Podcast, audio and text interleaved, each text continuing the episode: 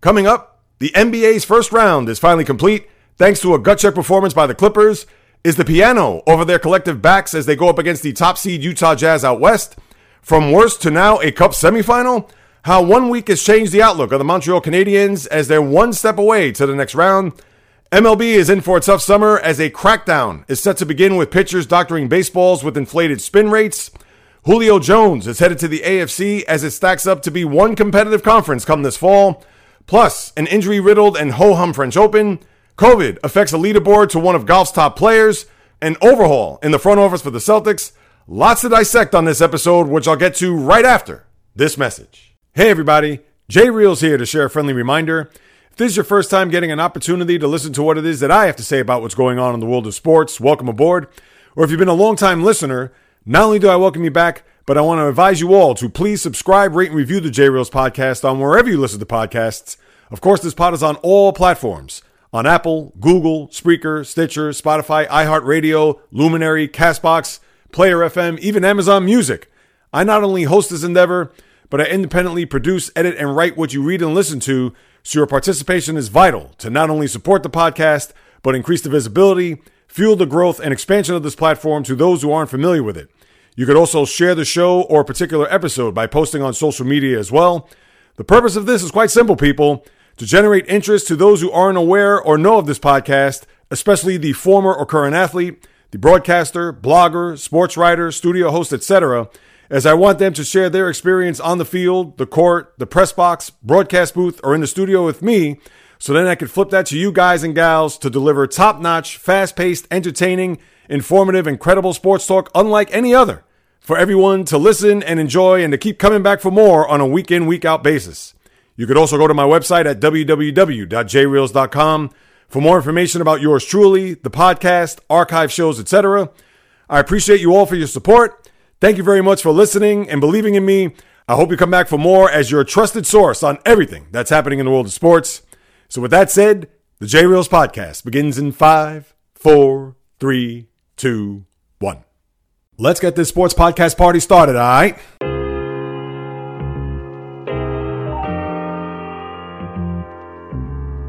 The J Reels podcast. Why don't you wait until July 1st to make an announcement? What a disgrace. He can rack up all these numbers in October, November, and December, but what really counts is let me see this in January. The sports rebel without a pause, delivering fast paced, jam packed sports talk like no other. Listen, I gotta call it as I see it. He is not a good player. I'm sick and tired of having to deal with the disappointment of this franchise. When does it stop? And yes, another winter that I can sleep in peace. Coming correct, direct, and in full effect. Let's get it. This is the J Reels podcast. Welcome aboard. What is happening, my good people? Greetings. How are you? How's it going? How's everybody doing out there? What is the latest and greatest? Hope everybody's doing well, feeling fantastic, and good spirits. There is no June swoon here as the sports world is packing a lot of heat. We're knocking on the door of summer, and here to answer the bell on it all is yours truly, as this is the J Reels podcast. For my first timers, welcome aboard. And for those who've been banging with me for now 197 episodes, just a three pointer, a field goal, and a three run homer away from 200 episodes, I welcome you guys back. It is a Monday, June the 7th, in the year of our Lord 2021. The J Reels What's the Deal segment. What's to expect on this podcast is as follows. Don't look now, but the hottest team in the Stanley Cup playoffs aren't the Avalanche or the Tampa Bay Lightning. It is the Montreal Canadiens. What a week of events for Les Habitants as they went from being down 3 1 in the first round to now one step from representing the final four teams in the NHL. A surprising twist that I'll share later on in the podcast. As well as Major League Baseball, they are in for a rude awakening here in light of a Sports Illustrated article regarding increased spin rates from pitchers due to scuffing and doctoring baseballs. It's already being compared to the steroid era from some corners of the baseball world, so an ugly mess that's ready to manifest throughout the sport. I'll touch on that later on. The French Open, I tell you, between Naomi Osaka withdrawing and all these injuries, including Roger Federer. Also, you had to deal with Ash Barty, the number one women's player on the circuit. It has become a dud of a tournament. So we'll get to that later, as well as the Julio Jones trade, who is no longer an Atlanta Falcon. How his trade to the Titans will stack a deck even higher in the loaded AFC. So much to get into here on this podcast, including my hero and zero of the week.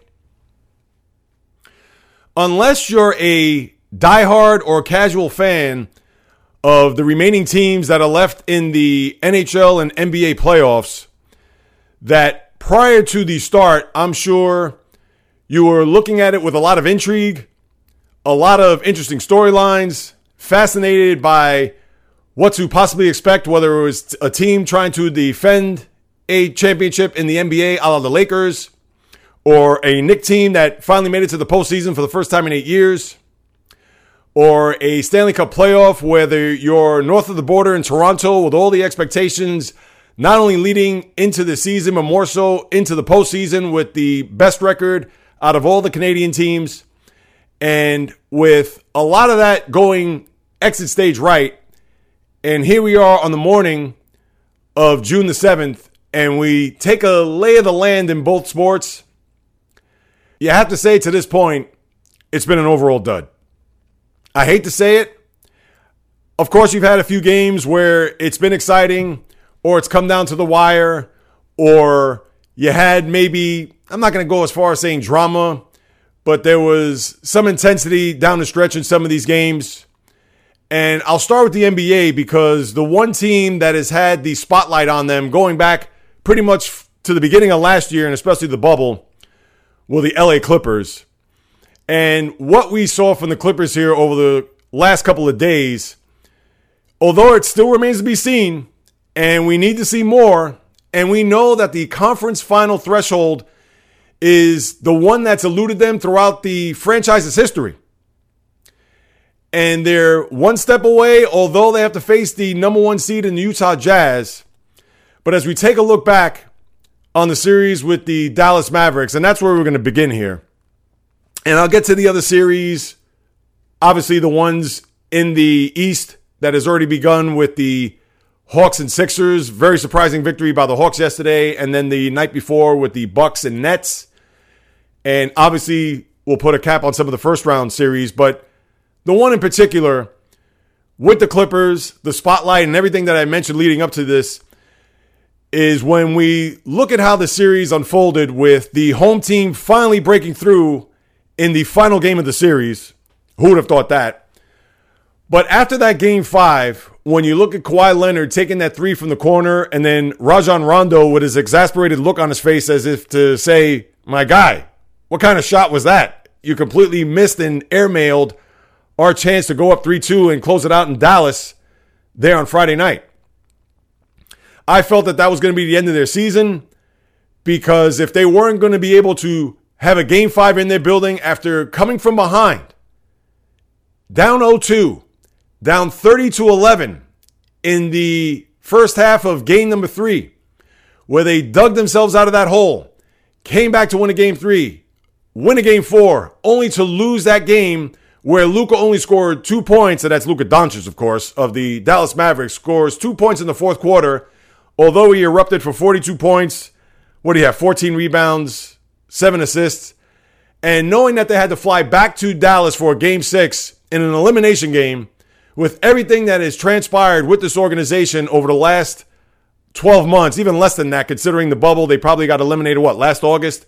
So 10 months between being up 3 1 to Denver, losing that series the way they did, Doc Rivers out, Ty Lue in, short season here, in and out of the lineup, up and down, in and out, losing home games in the playoffs left and right to the point where now their backs are up against the wall for a game six. And what we love to see as sports fans, what we love to witness, is to have that great player on a big stage with all the pressure mounting not only just on him, his team, coaches, etc., but an organization and the 13 Clipper fans that are in the LA area and pretty much the 25 Clipper fans throughout the world. But the reason why Kawhi Leonard made his decision to go to Los Angeles and play for the Clippers is for a moment like you saw on Friday night. For him to take everybody upon his shoulders, for him to say, I got this, I'm sick of all the press clippings that we received. I'm tired of all the nonsense. I don't want to go home just yet and have to deal with questions about another Clipper meltdown. And sure enough, Friday night, he gave a performance for the ages where I'm sure only the diehard basketball fan watched. 18 for 25 from the field, 5 for 9 from 3, 45 points to carry his team to a game 7 there yesterday at Staples Center. And to transition to that, what could you say? A 28 point performance by Kawhi, backed that up by a 7 for 9 from 3, 23 points for a 1 Marcus Morris, which was enormous because they needed every point. Granted that they coasted to a victory there in a game 7, but it's those secondary players that you need the most, especially in your building, because anytime you have a game six on the road where Kawhi was the man, you always need to have your supporting cast in a game seven, especially in a series deciding game, to push you to the next round, to have a guy other than Kawhi or even Paul George for that matter rise to the occasion and take you to that next round. And that's what you saw here over the weekend for a Clipper team that was pretty much left for dead.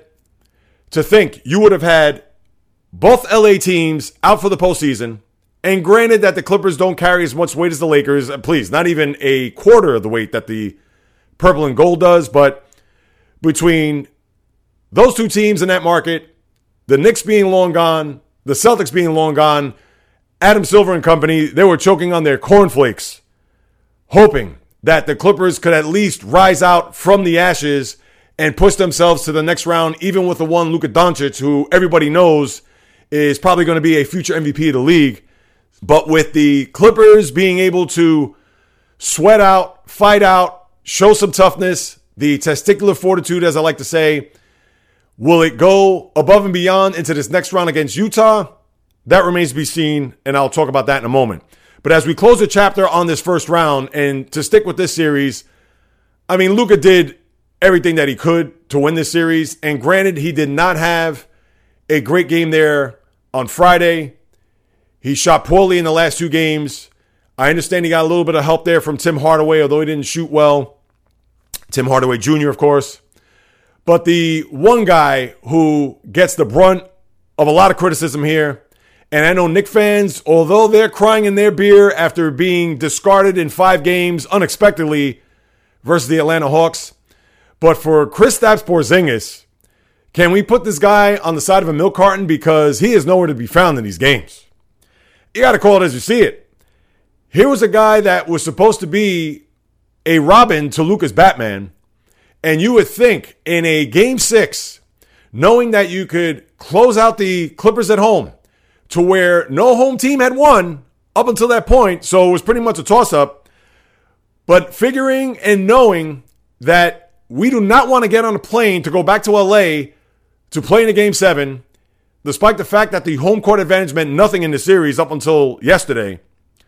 But for Porzingis to absolutely do nothing to help out Luka, to help out his Maverick teammates to the tune of seven points in game six and then 16 points in a game seven. The first thing you're going to look at is that game six. Where was this man? Where was he on the offensive end? We get it that it's a three point league. We understand that his size, although he's going to be on the perimeter for most of the game, and I believe he shot 0 for 5 from 3 in that game. And we understand that sadly, they're not going to use his strengths. Not to say that this guy is going to be confused with Yao Ming or even Shaquille O'Neal for that matter, but still, he is seven foot three. He is a guy that's going to take up a lot of space. Why don't you use him in the low block? The only guy that could pretty much defend him would probably be Kawhi Leonard, and we all know Leonard is six eight to his seven three. So Use your noodle. Advantage Mavericks. But we've seen this time after time after time with Porzingis. Not so much in his short stay with New York because he didn't really play in meaningful games as a member of the Knicks. And we all know that he had suffered a major knee injury and did not play pretty much the last year and a half of his Knick tenure. But now that we've seen him on a big stage in games that are meaningful, you have to wonder whether or not Kristaps Porzingis has the chops to make it, yeah, on a day in, day out basis, regular season NBA, yeah, he could float in and out of these games. He could have his moments, fine. But if he continues to show on the back of his basketball card these performances in critical moments, he is not going to amount to anything other than just being an average NBA player. And that, coming from a guy who was a fourth pick overall, a guy that Kevin Durant, when he first came into the league, labeled him as the unicorn. But boy, he is looking far from that right now. And I'm sure all of Dallas in their talk radio, I know it's more about the Cowboys down there than anything, but you would think that the callers are ready to ship Kristaps out of town and to another city because they have seen enough of what he's been able to do here, especially in these final two games. So as we close out the first round, that was the only seven game series that was of note. Of course, all the other series were pretty much done and over at that time. You did have a couple of interesting games here throughout the course of the week, whether it was Denver and Portland. That battle, especially in the game six, which was highlighted prior to in a game five by Damian Lillard's 55 point performance, which was dominant to say the least. But you wonder if that Portland team, including Lillard himself, ran out of gas in that deciding game six where the Denver Nuggets were able to prevail and not push it to a seventh game. Remember, Portland won in Denver two years ago in a conference semifinal. So they didn't have to worry about that behind the brilliance of possibly the regular season MVP and a one Nikola Jokic. But the Blazers, they weren't long for this postseason, and even their coach mutually parted ways with the organization and one Terry Stotts. Nine years with the Blazers. You figured it was about time. And as you read over the weekend, not fired. They felt it was just time to part ways. Nine years with the team can become long. The same voice in the locker room. Four in the last five postseasons out in the first round. The one year being two years ago after them beating Denver to play the Golden State Warriors in a conference final and they got swept. And of course, that was the year where Golden State played Toronto. We know how that unfolded. So you had that game, and then, of course, no intrigue between the Lakers and the Suns. Once you knew Anthony Davis was going to be limited, it was going to be curtains for the Lakers. And I even mentioned that despite me being on that, I don't want to say bandwagon because everybody knows I'm not a Laker fan. But for this Laker team, if they were going to be close to, if not 100% going into this playoff, I thought that they were going to not cruise, but they were going to represent the West in the NBA final. But as we saw, LeBron wasn't 100%. Anthony Davis, during game four, crumbles down to the Staples Center floor, was never the same after that. Tried to come back in game six, wasn't able to make it out of the first few minutes of the game. There was a 30 point blowout in a game number five, which nobody really watched. And you pretty much got the same result in a game number six to where Davis was out, but when you knew that Jae Crowder made three three point field goals in the first four minutes of the game, and then Devin Booker explodes for 22 points in the first quarter, you knew that there was no way the Lakers were going to bounce back and try to push this to a game seven. And they quietly went into the night. Yeah, they had their moments. Yeah, they cut it to 10, but they were never really a threat to the Suns as they were able to dispose of the Lakers in six games. And now everybody who was killing LeBron over the last few days, and everybody knows I respect LeBron. You have to for what he's done throughout the course of his career. And no one will confuse you for my son, who's the biggest LeBron fan on the planet. But for everybody to get on this case, ha ha ha, good for you, and good riddance, and so on and so forth. All right, you could say that, but there were a lot of other harsh things that were said about LeBron and a bunch of different memes.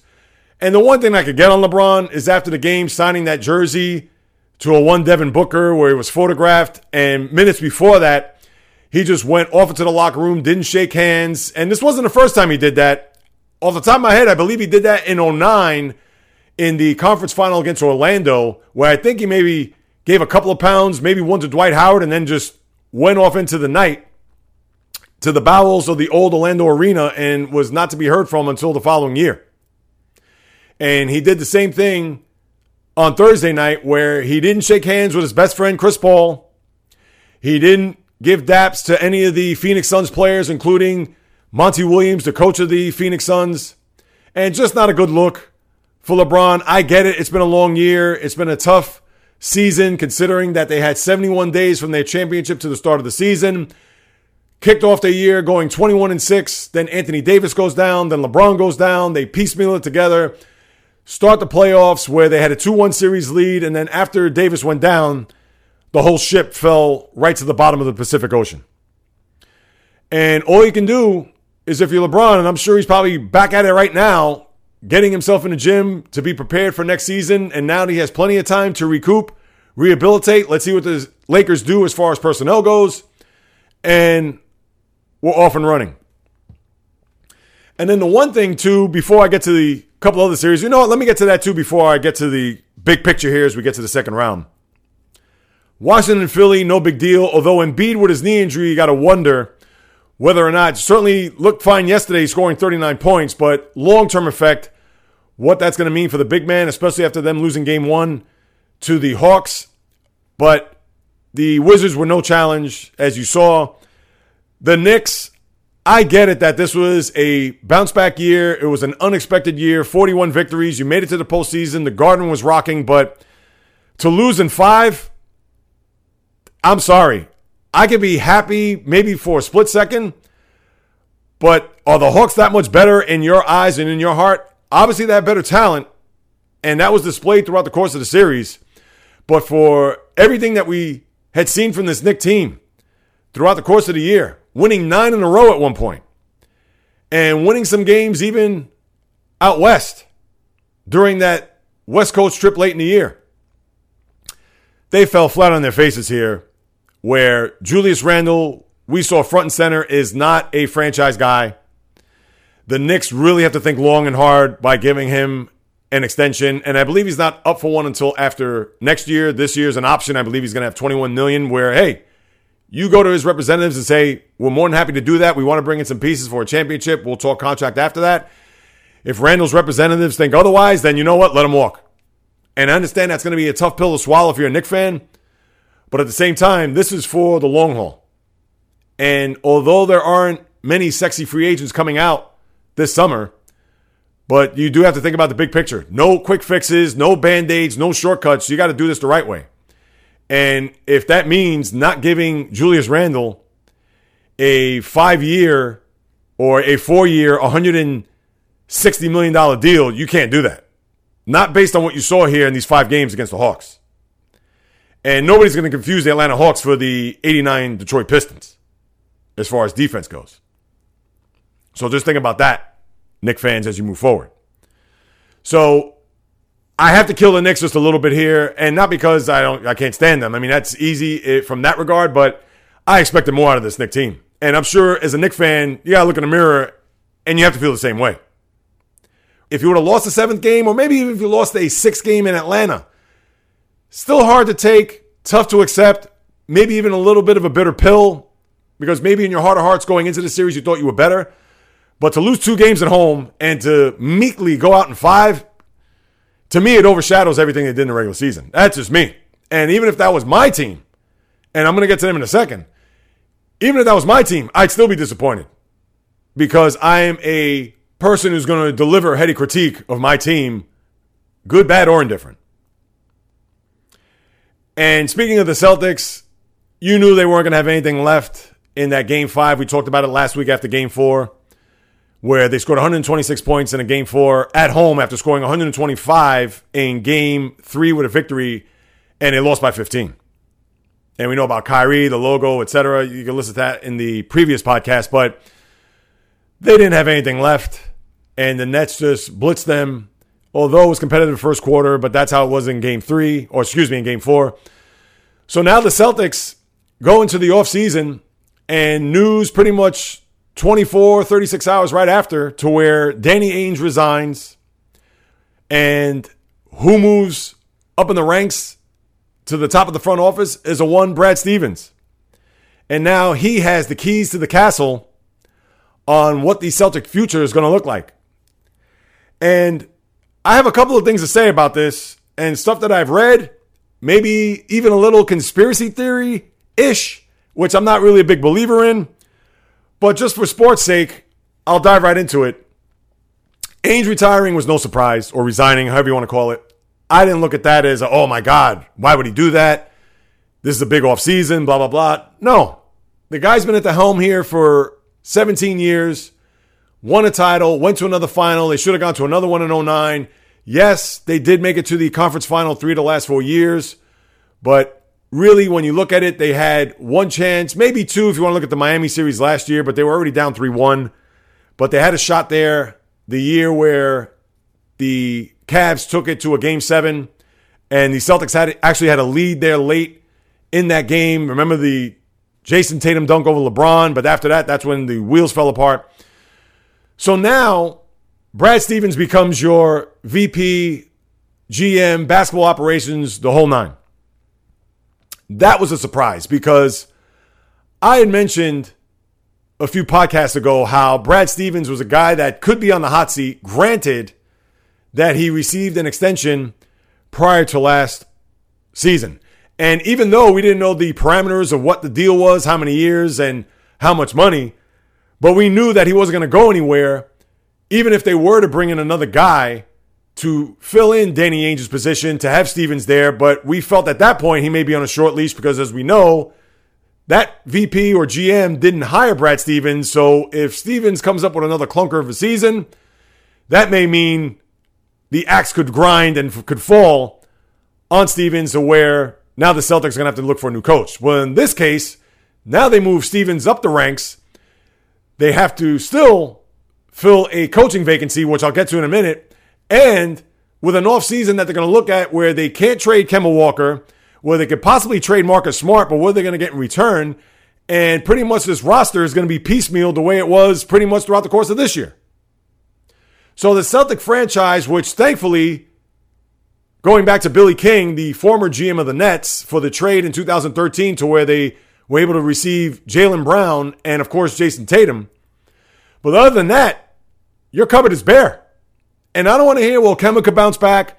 Knee injuries are pretty much, I'm not going to say forever, but at the same time, when you have a guy that's already pushing 30, if he isn't 30 already, and it looks like his knee isn't going to get any better, even with a whole summer and early fall of some rest and rehab, we know how streaky Kemba is.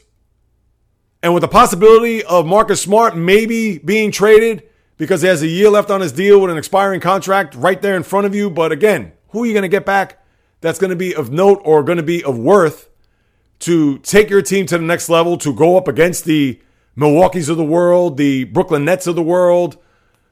Go on down the line. Philadelphia 76ers, the Knicks may get better, even though I mentioned about Randle. But still, this Eastern Conference you think is going to be relocked, reloaded, Miami Heat, etc., etc. So now let's talk about this whole conspiracy theory thing because we have a situation where if Stevens was reported or rumored to actually losing his job in the latter part of this year, heading into this postseason, depending on how the Celtics were going to do. And yes, we understand the injuries and everything that had taken place this past year, and they certainly underachieved with that. But at the same time, there have been some rumblings as to whether or not Stevens would have been brought back here. And the only reason why Stevens got the job to be the VP of this organization is because they owed him $30 million. As to how many years, who knows? And why would you have to cut bait with a guy who's going to be owed that much money to then rehire a VP or GM, basketball ops, the whole nine, and then on top of that, hire a coach so you're going to have, in essence, three positions on the books where one guy's already gone and is going to be putting his feet up somewhere in the Bahamas, knowing that he has a $30 million check in his bank account. And then to start from scratch to bring in a guy who's going to oversee the whole franchise. And on top of that, bring in a head coach. So it only makes sense to keep him here. And we understand he has no experience.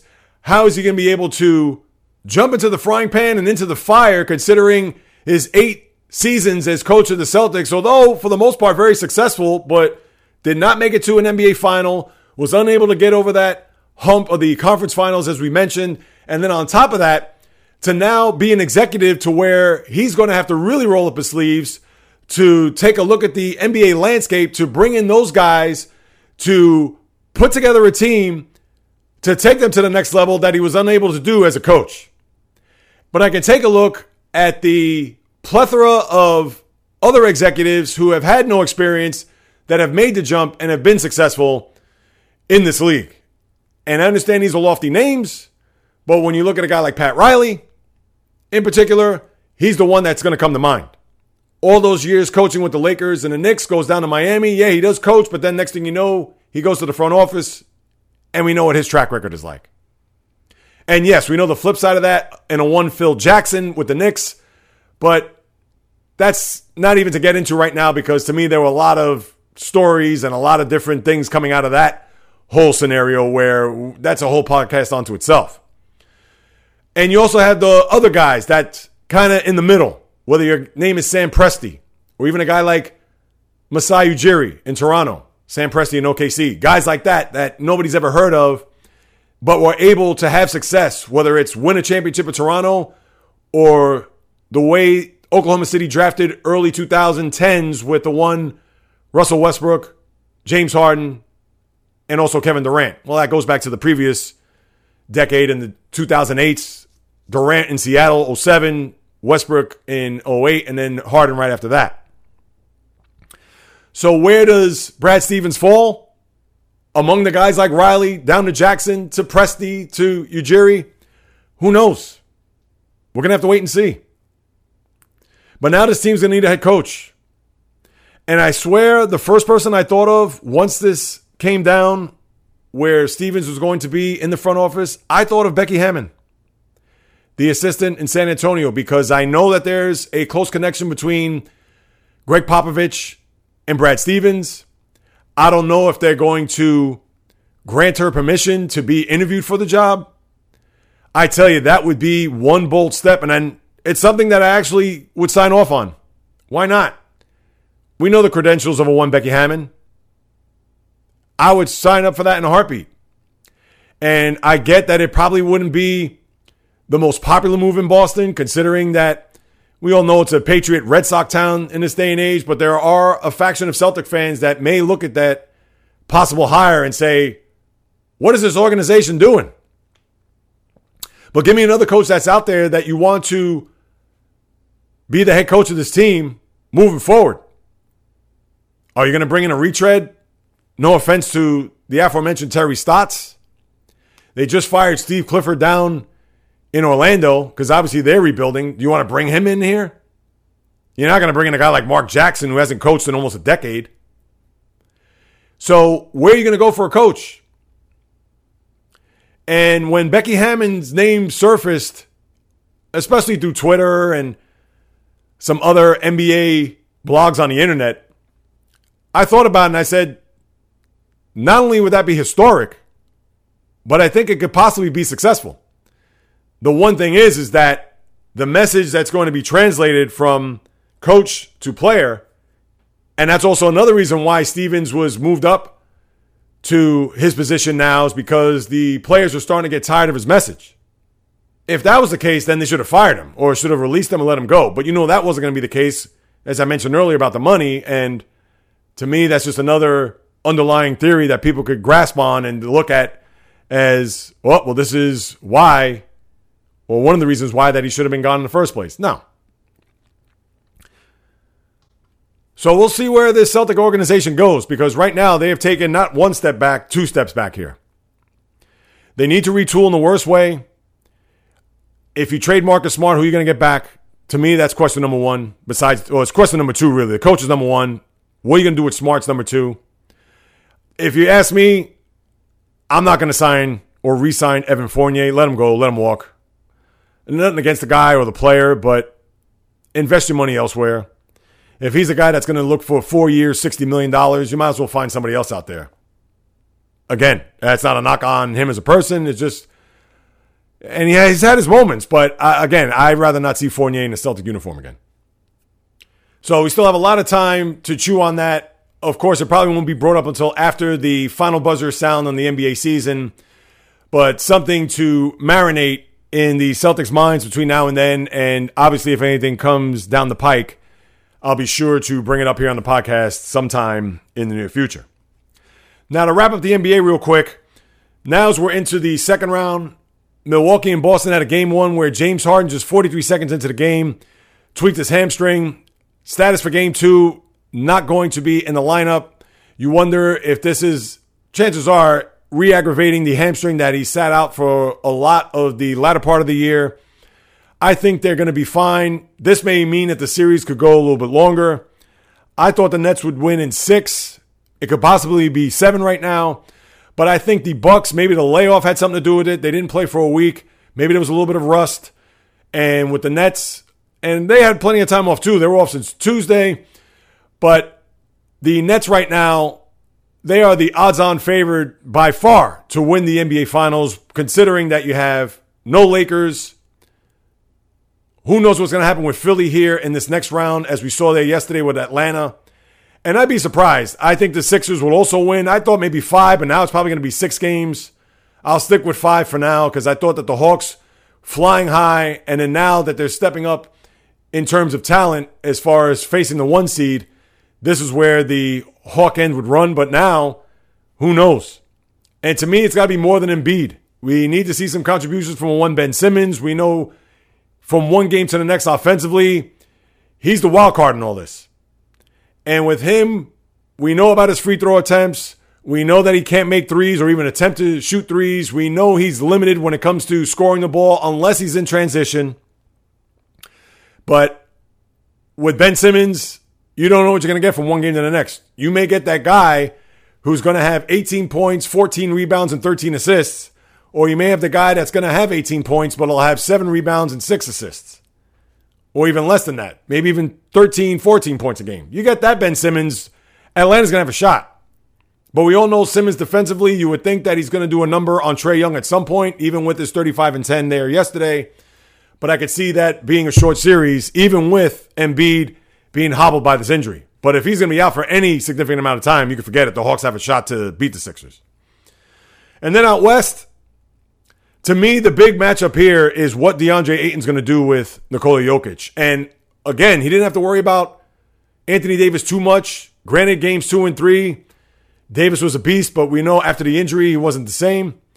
And now I know that the Suns aren't going to put Ayton on that island with Jokic to be exposed, but there's going to come a point where size is going to have to go up against size.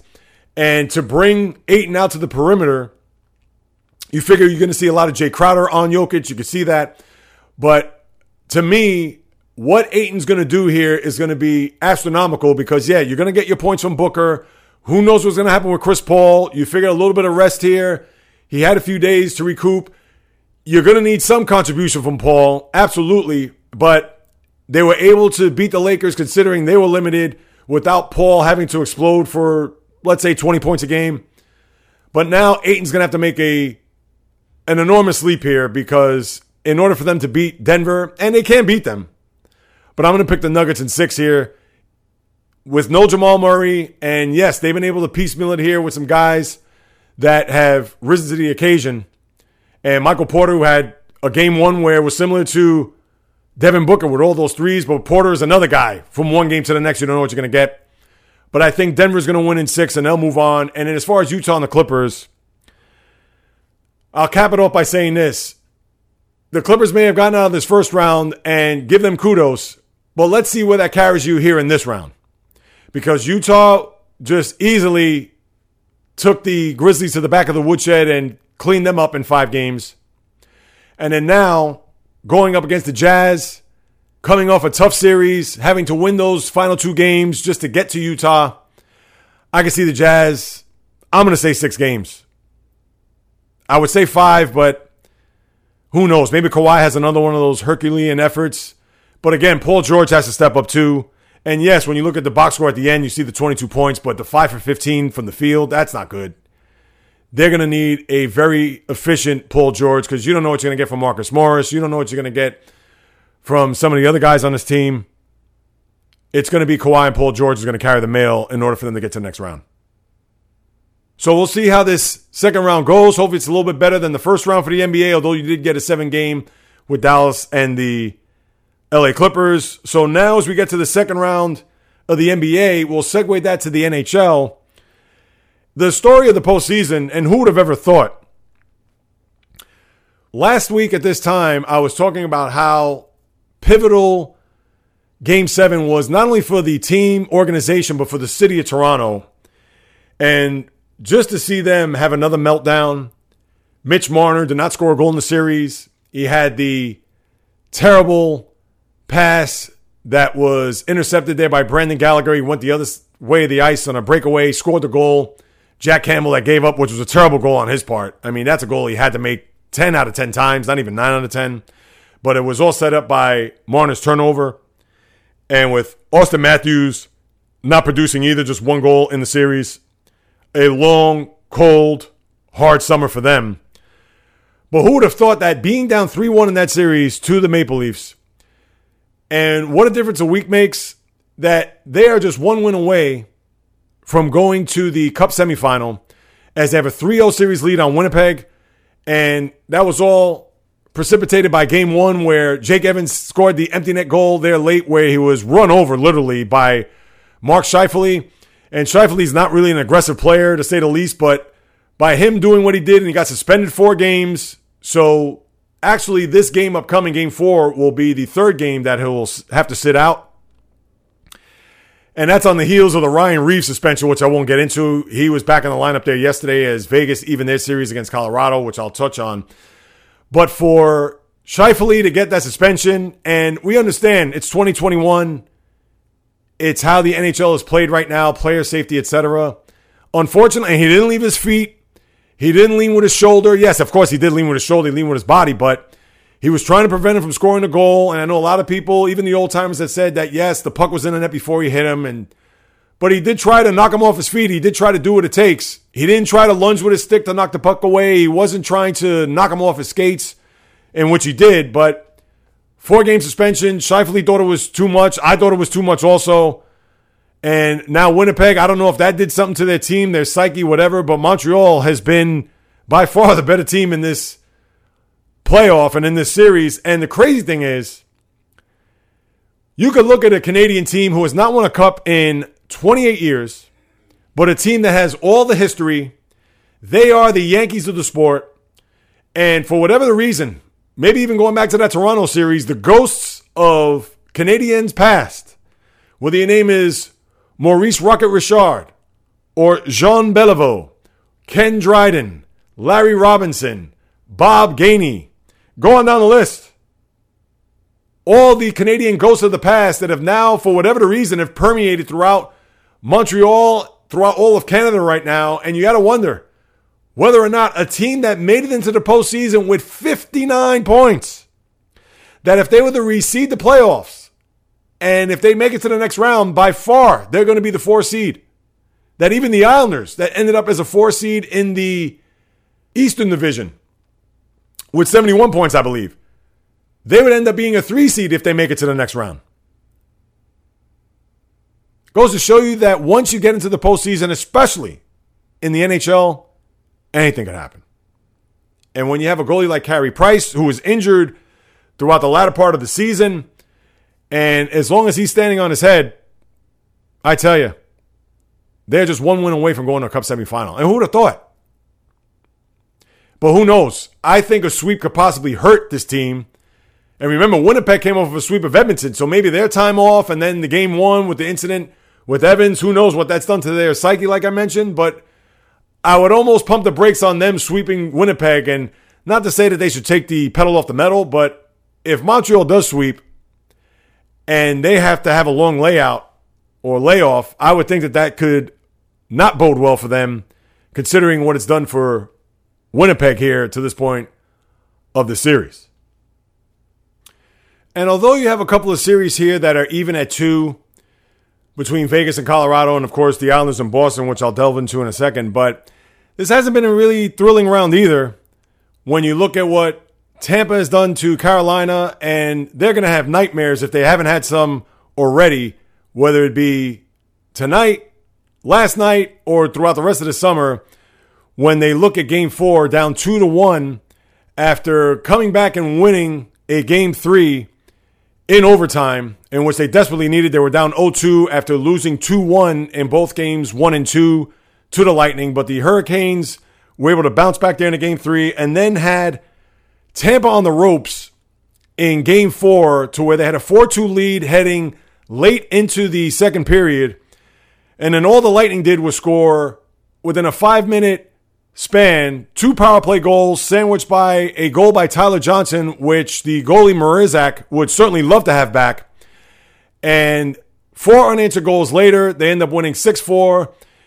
And Tampa, they're looking to defend their title and then some because when you look at what they did to Florida, and remember, Florida and Carolina were both ahead of them in the standings. So they pretty much, I don't want to say with ease, there was a little bit of sweat there, but they handled the Florida Panthers pretty handily there in the first round. And then now they're doing the same with the Hurricanes. And Tampa's looking to go ahead to the Cup semifinal as they're one win away. But that's the game that the Hurricanes are going to look at all summer long as to them blowing a series. Now, can they win a game five in their building? Absolutely. I would think that they'll go to a six game and then Tampa will wrap it up, but I wouldn't be surprised if Tampa wins in game five. Would you? And then, of course, with Montreal just one step away, I think the Jets got to win a game here, uh, don't you think? Now, we understand the game four is in Montreal, but with fans, I believe what they have about 2,500 now that are being allowed in these arenas north of the border. I think the Canadiens are going to be pumped up and not want to take that flight over to Manitoba to play in a game five. But the hell with it. I'll say that the Canadiens will sweep here. Now, I hope Winnipeg wins just to extend the series, but I think that even if they lose a game four at home, I think they'll win a game five. I don't know how much gas is left in the tank for the Jets here.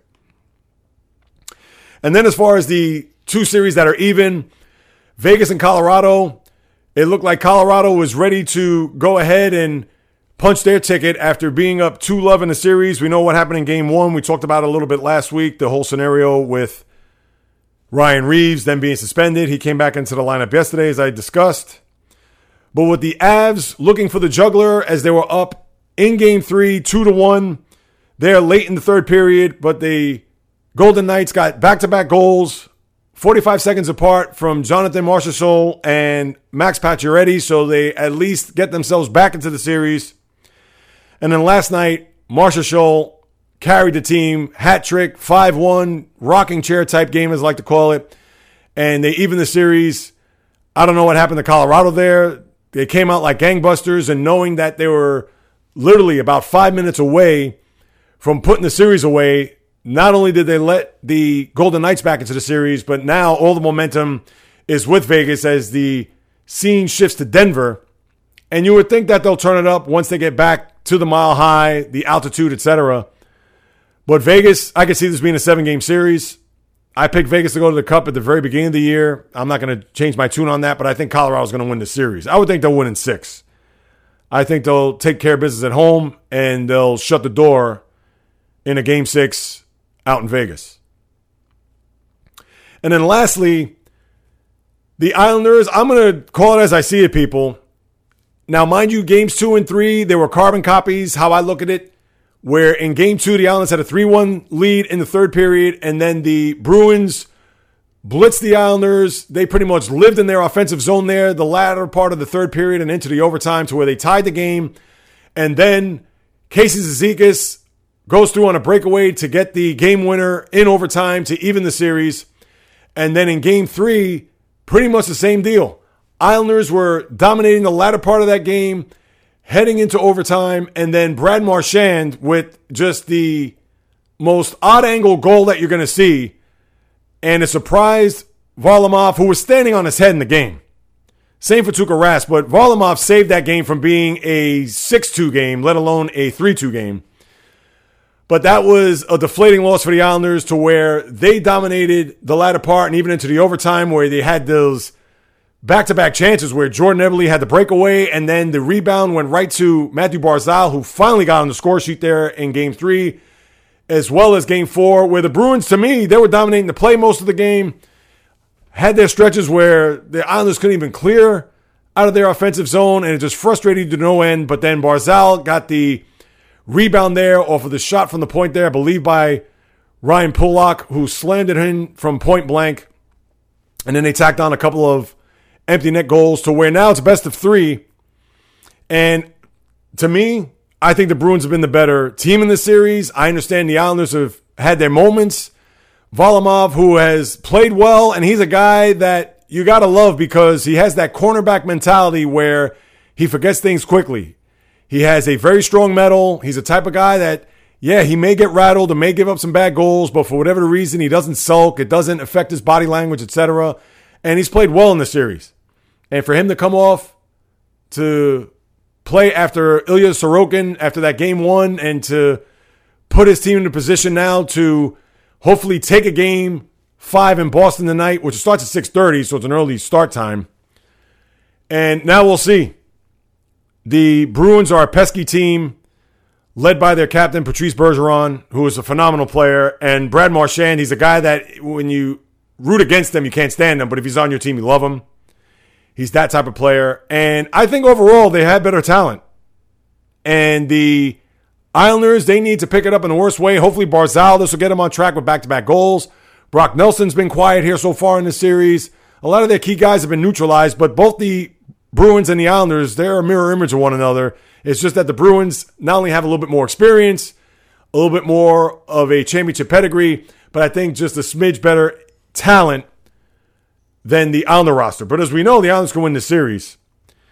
And I know this is reverse jinx territory, but I think this is going to go seven games. I think the Bruins are going to win. And what can I tell you? Can the Islanders win a game five and then come back to the barn and win a game six to move them to the Cup semifinals? Absolutely. But we haven't seen that type of performance from them from start to finish that they were the better team. And that's what I need to see in order to feel good. And we all know it's a bounce of a puck, it's a penalty here, whatever. And when I think about it, that game three, they had that power play there and they could have had a chance to not get into overtime, but it's going to be tough sledding for the Islanders. It really is. And if they can win this game tonight, Obviously, they have a better chance to win the series. But as we all know, these NHL games are unpredictable. So I'm going to say Bruins in seven as of right now. And when I look at the two best teams overall, it is Tampa and Colorado. Now, what's fascinating here is that because of the reseeding, especially if the Bruins make it to the next round, you could have the potential of a Montreal Canadian Boston Bruins Stanley Cup final. And could you imagine that? I get for the casual fan it could care less, but whenever you get two original six teams in a Stanley Cup final, that's a boon for the league. And then you get one of the most fiercest rivalries in the history of the sport go up against one another. Now, again, it is a far cry from what it once was. It's not going to be confused with Pierre Bouchard versus Stan Jonathan. Look it up, YouTube. And that bloody mess in the old Boston Garden. But man, that would be a very compelling Stanley Cup final. But that's a long way down the road.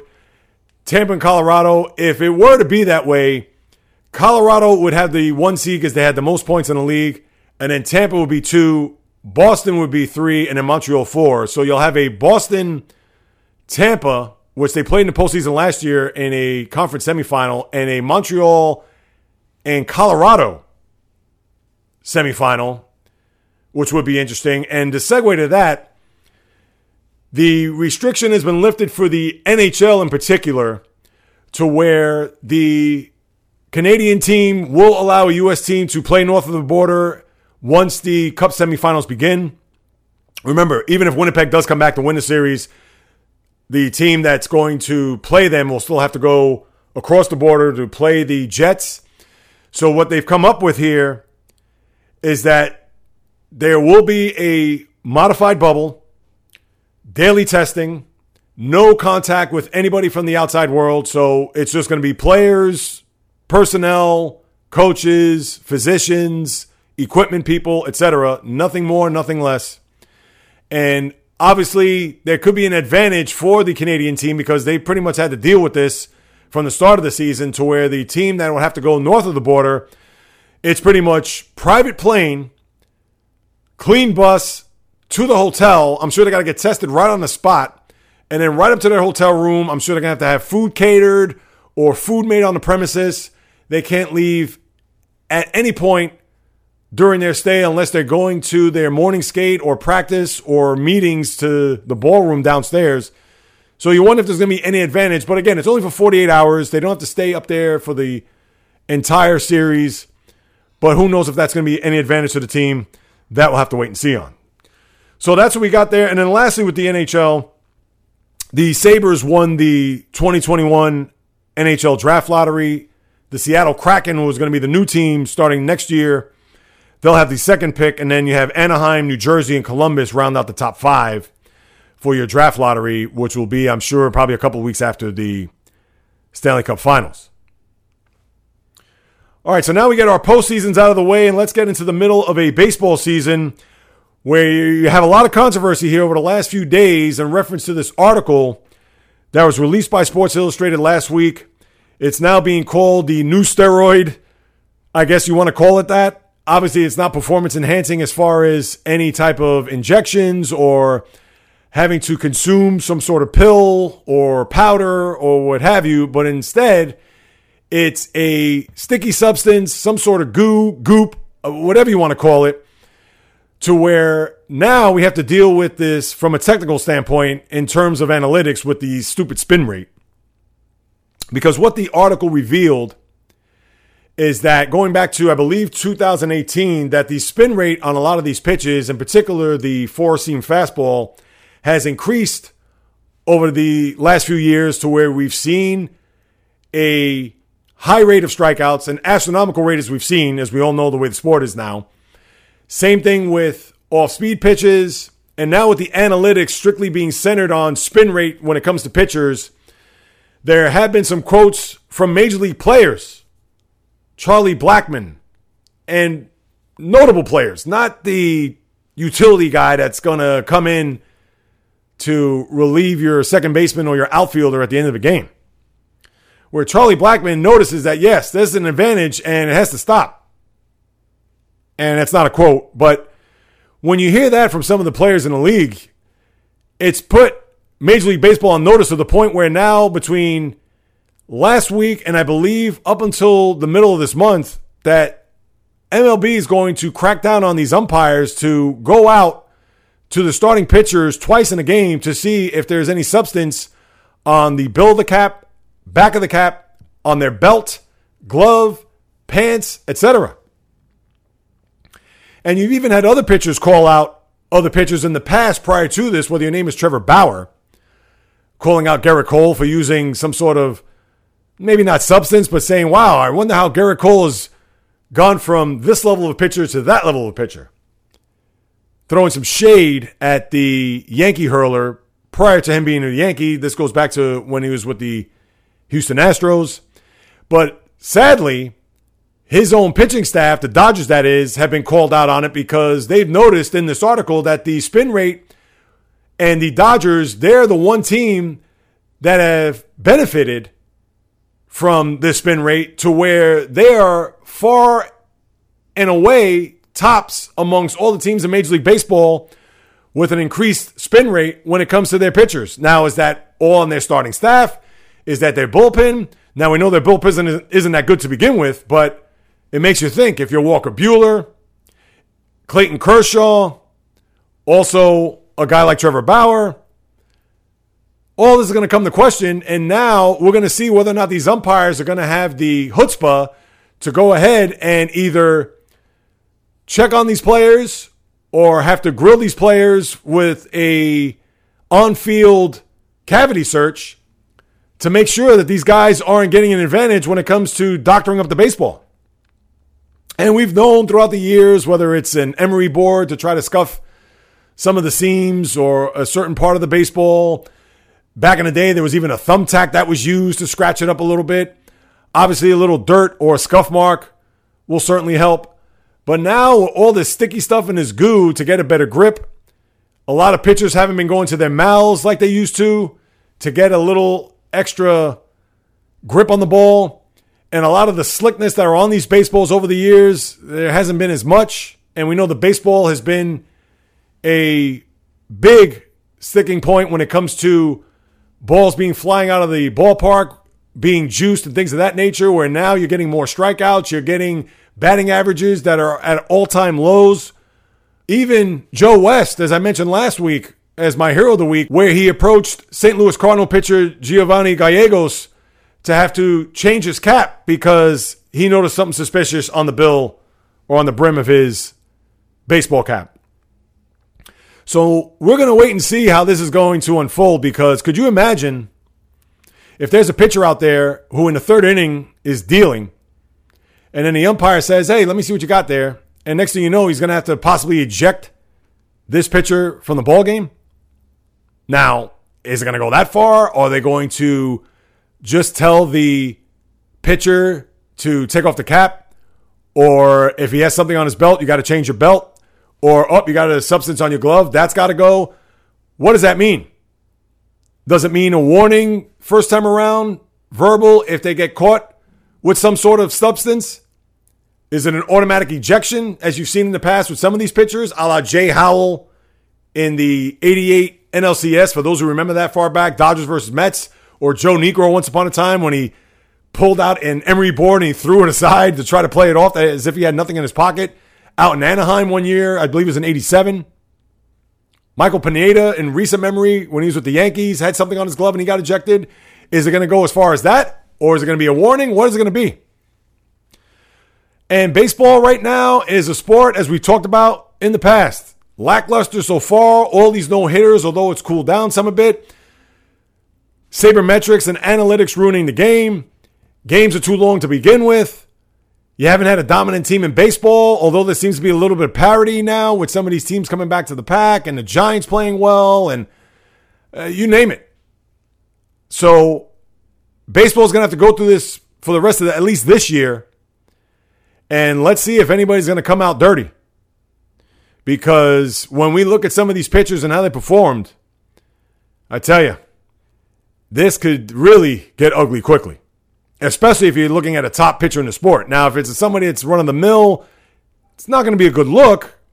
But let's just say if a guy like Trevor Bauer, Gerrit Cole, dare I even say Jacob DeGrom, if they start getting whacked left and right and the ERAs start going through the roof and now home runs are starting to increase and strikeouts are slowly but surely decreasing, I don't expect a giant decrease with strikeouts because of the way sabermetrics are in this day and age with the launch angle and the exit velocity and all this garbage.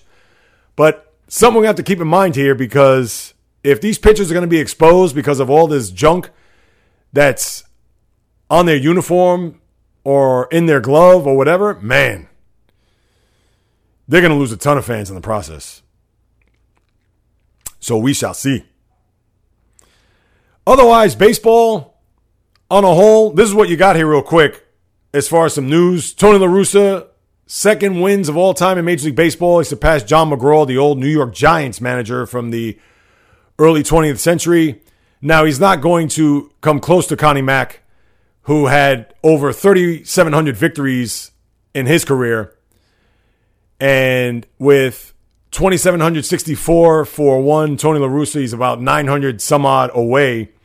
And we know La Russa's 76 years old. He's probably got another two years in him after this year, tops.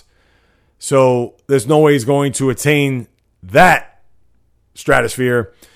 So congratulations to him as the White Sox continue to do well there in the AL Central.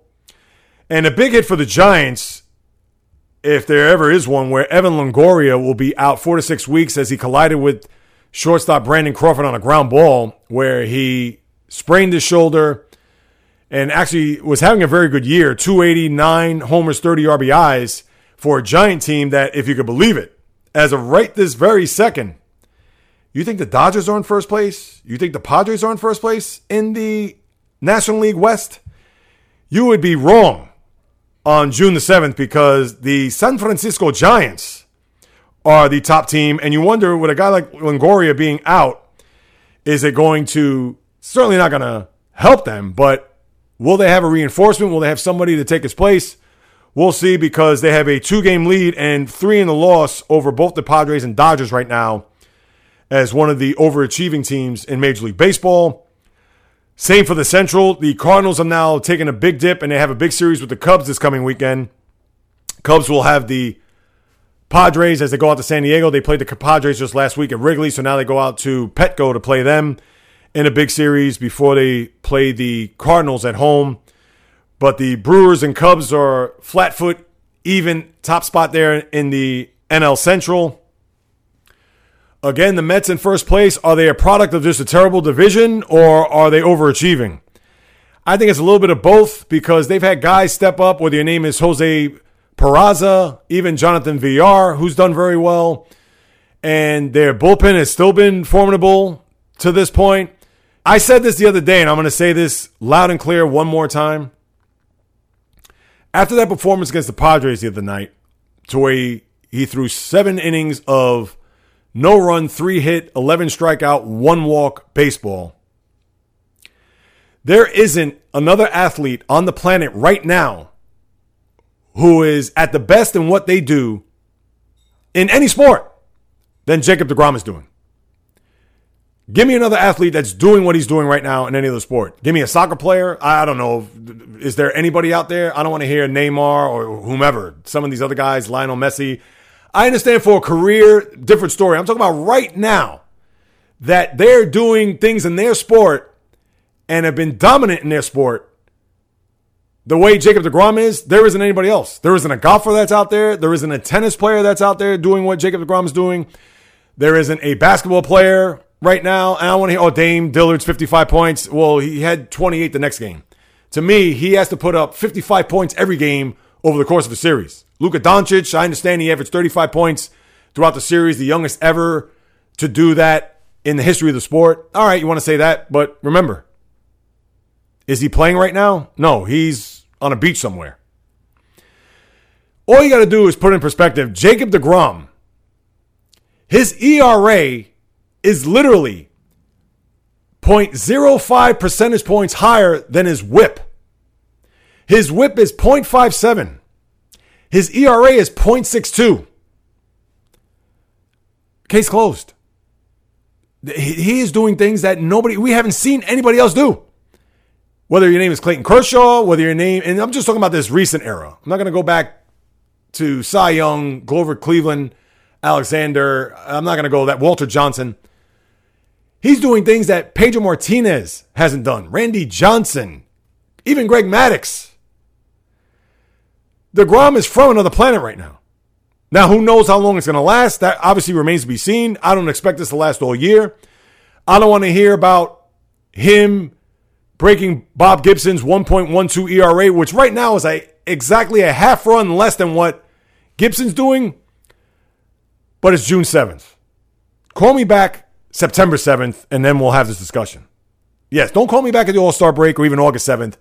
Call me back September 7th. If he is in the 0708s or under a run, earned run average, then we could discuss.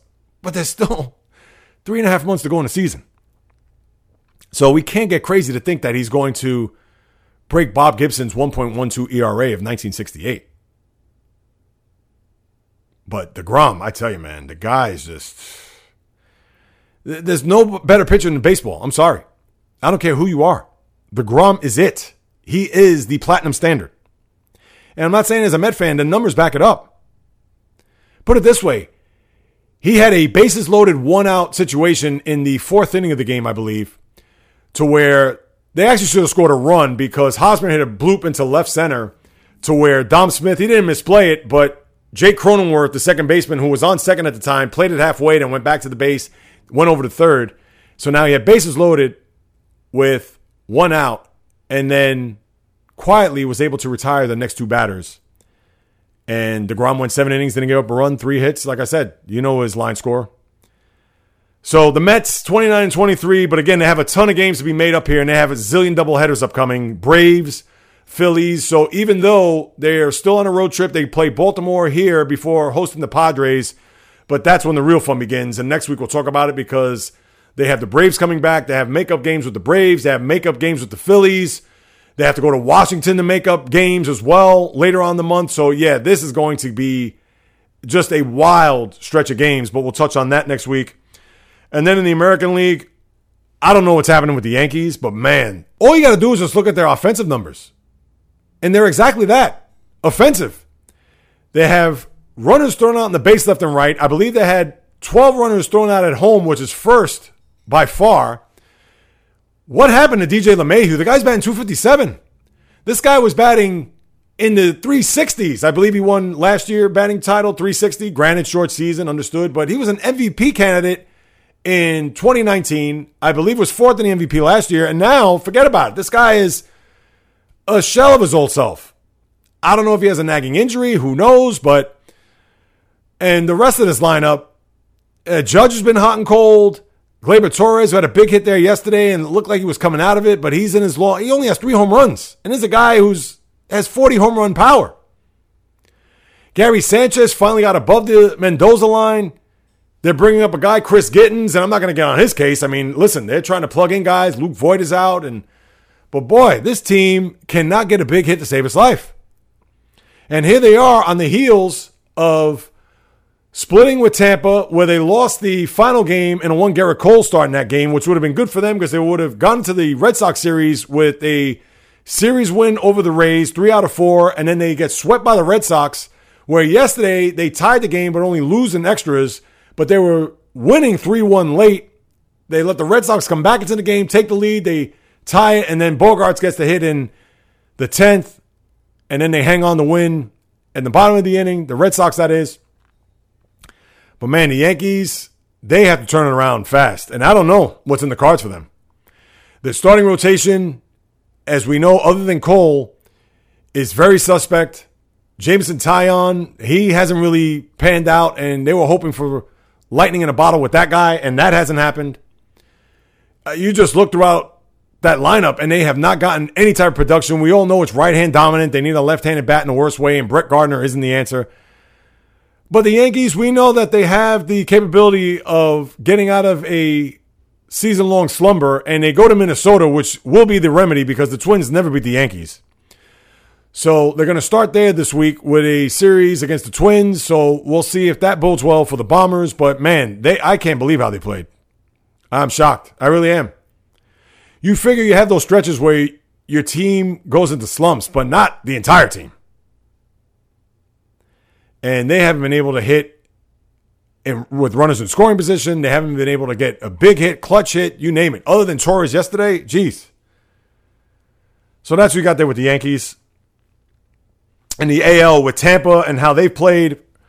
Remember, they went into that Yankee series winning, what was it, 16 of 17. And then they split the four games there and they won two out of three over the weekend. So although they're tied in the loss, but they're percentage points ahead in first place over the Yankees right now, where the Blue Jays, they've come back to the pack a little bit. And the Yankees right now are six games behind both of those teams, six and a half back. So let's see if the Twins will be the panacea for the Bombers as they try to get back into this AL race. But that's what you have with baseball, people. Nothing else really to get into, nothing else really to dissect other than this pitching scandal with the goo and the whatever you want to call it with the spin rates. So we'll continue to keep our eye on that. All right, now let's run the table here in rapid fire succession.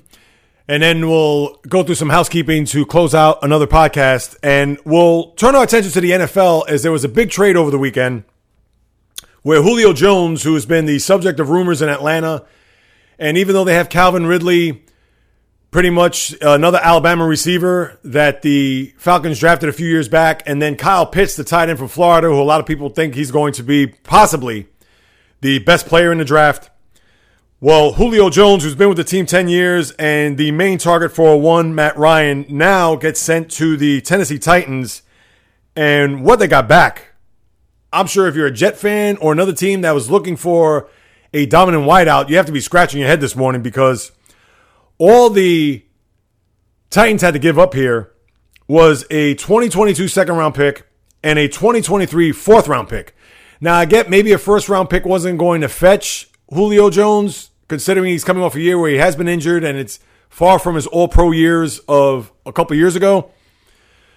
So you team Jones with A.J. Brown, who is a very underrated wide receiver in his own right.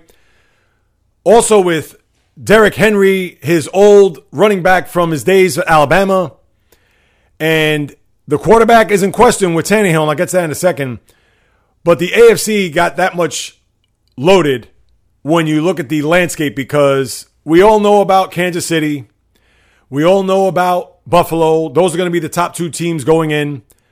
Obviously, you have your upstart teams that are looking to get themselves to the next level, whether your name is the Cleveland Browns, or even the Indianapolis Colts, now that you have a guy like Carson Wentz part of your organization.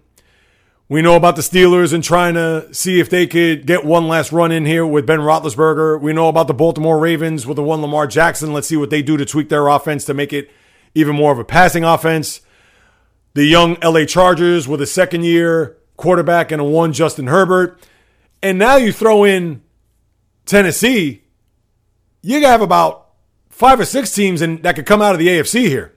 We understand the top two teams are going to be the favorites with the Bills and Chiefs. But now Tennessee, with their running game and now with those two wideouts, geez, that's going to be a nightmare for defensive coordinators. But again, it's going to boil down to Tannehill. And we know Tannehill's had success there with Mike Vrabel, but no one's going to confuse Tannehill with Josh Allen, Patrick Mahomes, or even a young stud like Justin Herbert or a wily veteran like Ben Roethlisberger, who is now in the twilight of his career.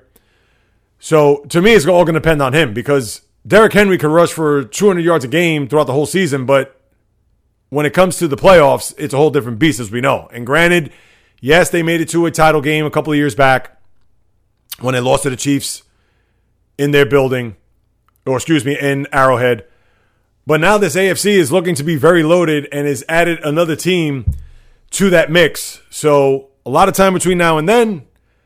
But good trade there by the Titans if they're looking to get themselves back to a championship game and hopefully to the next step to make it to a Super Bowl. As far as the tennis goes, the French Open, uh, this has been a nightmare of a tournament for them. I know that this is one that they will likely forget. This goes back to last week with Naomi Osaka and everything that transpired with the mental health issues and her not being a part of the media, boycotting the media because of mental health. And then with the fines that were starting to compile, she just withdrew from the tournament. The Tennis Association did nothing about that to try to see what they could do or even maybe even come out with a statement, which I think they did, but you would think that Wimbledon, knowing that at the end of the month, literally three and a half weeks away, that's going to begin, and to have arguably the best women's player out of that tournament, they would do whatever it takes to highlight on their website or Twitter, social media, send out the message about mental health, blah, blah, blah, whatever, just to not only get into good graces, and not to say that they're not in good graces with the Osaka camp, but this is going to be a devastating blow for them moving forward because Wimbledon is pretty much on the horizon. So with Osaka out, and then you've had all these injuries, especially to the women's side, to where you had Ash Barty, who had to bow out of the tournament with a bad leg.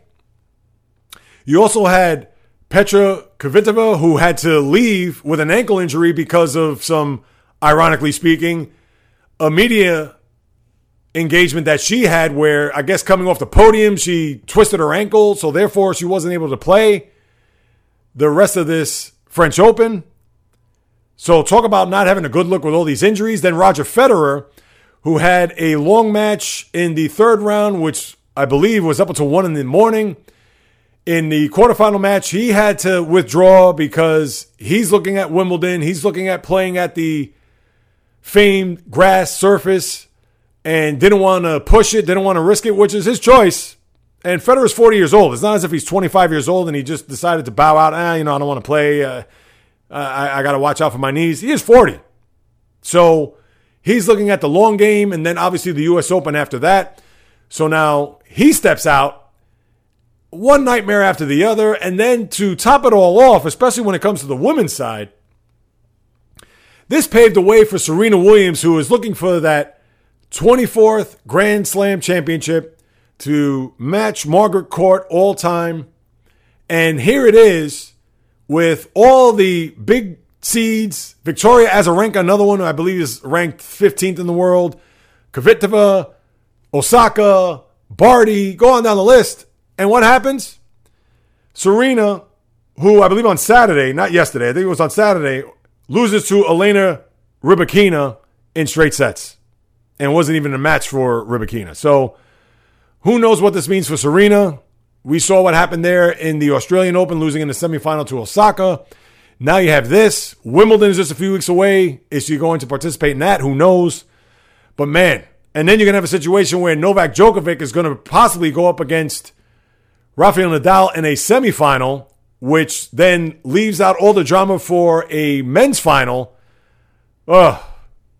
Everybody at Roland Garros and the people who set up that event out there, man, they can't wish for this to be over any quicker than it is. I mean, that's just that's all there is to it. It has been a nightmare to say the least for this tournament. I'm sure the women, Wimbledon people are shaking in their boots right now, knowing with Barty's injury and with even Osaka and her status is uncertain. Kvitova, who knows with her ankle? Oh, geez. Now Federer, you know, is going to be there, but what if he has to endure a long match along the way? Tennis, I tell you, man, does not bode well. But if there is one silver lining, I will say this. Coco Gauff is still alive. The 17 year old who has been making some waves here over the last couple of years, especially in the U.S. Open there with her and Naomi Osaka as they had their exchanges, as we've seen, especially last late summer in the Flushing Meadows tournament right here in the backyard. But with Gauff, who knows? Maybe this will propel it to possibly make it to a semifinal, maybe even into a women's final. And for her to win, that would probably be the hopefully the saving grace for not only women's tennis, but for the tournament overall. Because as I've detailed, I mean, can this get any worse? It's about as bad as it possibly could be. So we'll see how that unfolds here. Also, golf. I'm going to just bring this up because it's not a major, and a week from this coming Thursday, you have the start of the U.S. Open which is in Torrey Pines out in La Jolla.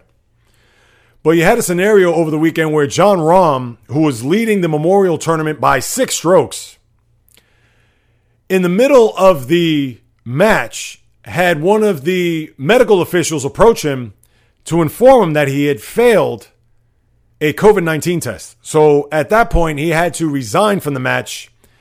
And therefore, Patrick Cantlay was your winner of the Memorial and Rahm, who's one of the, I believe he's ranked number two in the world. Could you imagine that here you are on the Saturday of the tournament, six strokes ahead?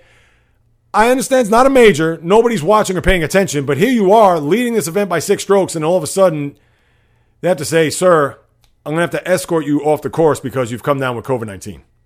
I mean, geez, uh, talk about bad news. I mean, you can't get any more worse news than that. I guess you could, obviously, which I won't go there. It could be a lot dire than that, but geez, just a terrible break by Rahm. So you think he's he's going to be holed up there for 10 days because you know he's going to want to get back out there, especially at the U.S. Open, Torrey Pines, etc., to be a part of that tournament. And then you have this ongoing feud, which I find pretty fascinating, between Bryson DeChambeau and Brooks Koepka. Koepka, for whatever the reason, if you recall, at the end of the PGA there, who as DeChambeau was walking right past him during an interview while the camera was on him, rolled his eyes, and then spit out an expletive laden sentence. And now it's gotten to the point where during this memorial tournament, DeChambeau, I believe, was about to tee off, and they had a bunch of hecklers who were pro Brooks Koepka chanting Brooksy. And although DeChambeau didn't do anything about it, but you had security come and had to escort these guys out of the match or off of the premises. And I believe on Twitter, even Brooks Koepka offered to buy these guys beer. So DeChambeau, who had stated that Brooks Koepka is rent, living rent free in his head, Koepka's head, now Koepka retorts with this. So I think that's going to be fascinating. I can't stand DeChambeau to begin with, his bravado, and Koepka. Eh, I could take her to leave him, but I know Koepka could be a little sketchy too. But that's one to watch here, especially with the U.S. Open coming in another 10 days or so. Something just to keep an eye on. And then finally, the Belmont Stakes, which took place pretty much a, I'm not going to say a stone's throw, but not too far from where I reside here in the five boroughs of New York, where you had Essential Quality, who was the Derby favorite, win the Belmont. You had Hot Rod Charlie, who was another top horse heading into the Derby just a month ago. He ended up being second. It was nose to nose, where Essential Quality won by a couple of lengths. Of course, No Medina Spirit, who was tested for a second time positive for another drug and just gives another black eye, similar to the French Open. And we granted that tennis is a little bit different and it's a lot different than horse racing, but talk about a forgettable horse racing season when you look at what happened with Medina Spirit and now her being disqualified to where Mandaloun was your winner for the Kentucky Derby We know what happened there with the Preakness, which was lackluster to say the least, where Medina Spirit finished fourth. And then now you had the winner, Essential Quality, who a lot of people thought could have been your winner at the Derby. On top of that, Bob Baffert is now banned from Churchill Downs, where the Kentucky Derby is held for the next two years. So you're not going to see him until 2024. Now the racing season could finally exhale after what was one that they'll certainly want to forget. And thankfully, we don't have to talk about that for some time. I know the Breeders' Cup is later on the summer into the fall, which I know the horse racing fan can wrap their arms around. But thankfully, with all the controversy and the dirt and everything surrounding horse racing here over the last five, six weeks, we could put that to rest and uh, not have to deal with that. And then one last thing. Do you think I'm going to spend five seconds talking about Logan Paul and Floyd Mayweather? All I have to say is if they were fighting in my living room, I wouldn't watch. But as far as the fight itself, you think I'm going to spend five seconds just talking about what happened there? I don't care if you paid for it or even for those who streamed it illegally. Even if you watch that, shame on you. Why would the hell you watch that is beyond me. I'd rather watch paint dry than watch them fight. So that's all I'm going to say about that. Now let me get to my hero and zero of the week. My hero of the week goes out to Marv Albert, who is not only the voice of the NBA, he was a longtime voice of the New York Knicks, and unfortunately for him, he had broadcasted his final game at Madison Square Garden there on Wednesday night for TNT when the Knicks lost to the Hawks. And he's going to retire at the end of the season at the age of 80. His career started back in 1963 as the voice of the Knicks, succeeding Marty Glickman, the longtime announcer of the Knicks and also the New York football Giants at that time. But what can you say? Marv has been the voice of the NBA for so long, synonymous with his yes calls, his famous call of the 69 70 Lakers Knicks, Willis Reed coming out of the tunnel. So many famous games, NBA on NBC, so many events, did the NFL, did even Major League Baseball, did it all. But for Marv Albert to bow out here, especially as a basketball announcer. He is my hero of the week. And my zero of the week goes to Arizona Diamondback color announcer Bob Brenly for making unnecessary and let's say colorless remarks about Marcus Stroman's do rag during the game on Tuesday night when he blurted out saying that I wonder if Tom Seaver wore do rag like that that was during a moment in the game on Tuesday night where both benches cleared. I believe Stroman had some words for one of the Diamondback players, and then he came out of the dugout without his hat and he had a do rag on. So Brenly had a remark about that. Now, I'll give it up for Brenly because he voluntarily stepped aside to go seek some sensitivity training. But as we say time after time, the damage has already been done. And I'll give you some credit for accountability and wanting to get it right. But obviously, as distasteful, and even in jest, not a good remark, not a good look. Bob Brenly, you are my zero of the week. So that'll do it. Episode 197 just about in the books. But you know the drill, people. First and foremost, I appreciate you taking the time out to listen to what it is I have to say about sports. Not only that, to be able to download on wherever you stream your podcast, or if you go to the website at jreels.com, all I do is ask you to please subscribe, rate, and review just to help promote the expansion of this podcast, just to increase the visibility. If you could do that, I would greatly appreciate it on any of your devices, on any of the platforms. Please send me a screenshot, post it on your own social media, whatever you could do to get the word out. I would greatly appreciate it. And by subscribing, rating, and reviewing the podcast would be imperative toward that. You can hit me up on any of my social media accounts if you want to send me a question, comment, of criticism, or praise at any of the following Instagram, J Reels or the J Reels Podcast, Twitter, J Reels1, just a number, Facebook, the J Reels Podcast, or an email at the J Reels Podcast at gmail.com. Please send it to me my way. I'll be sure to follow up.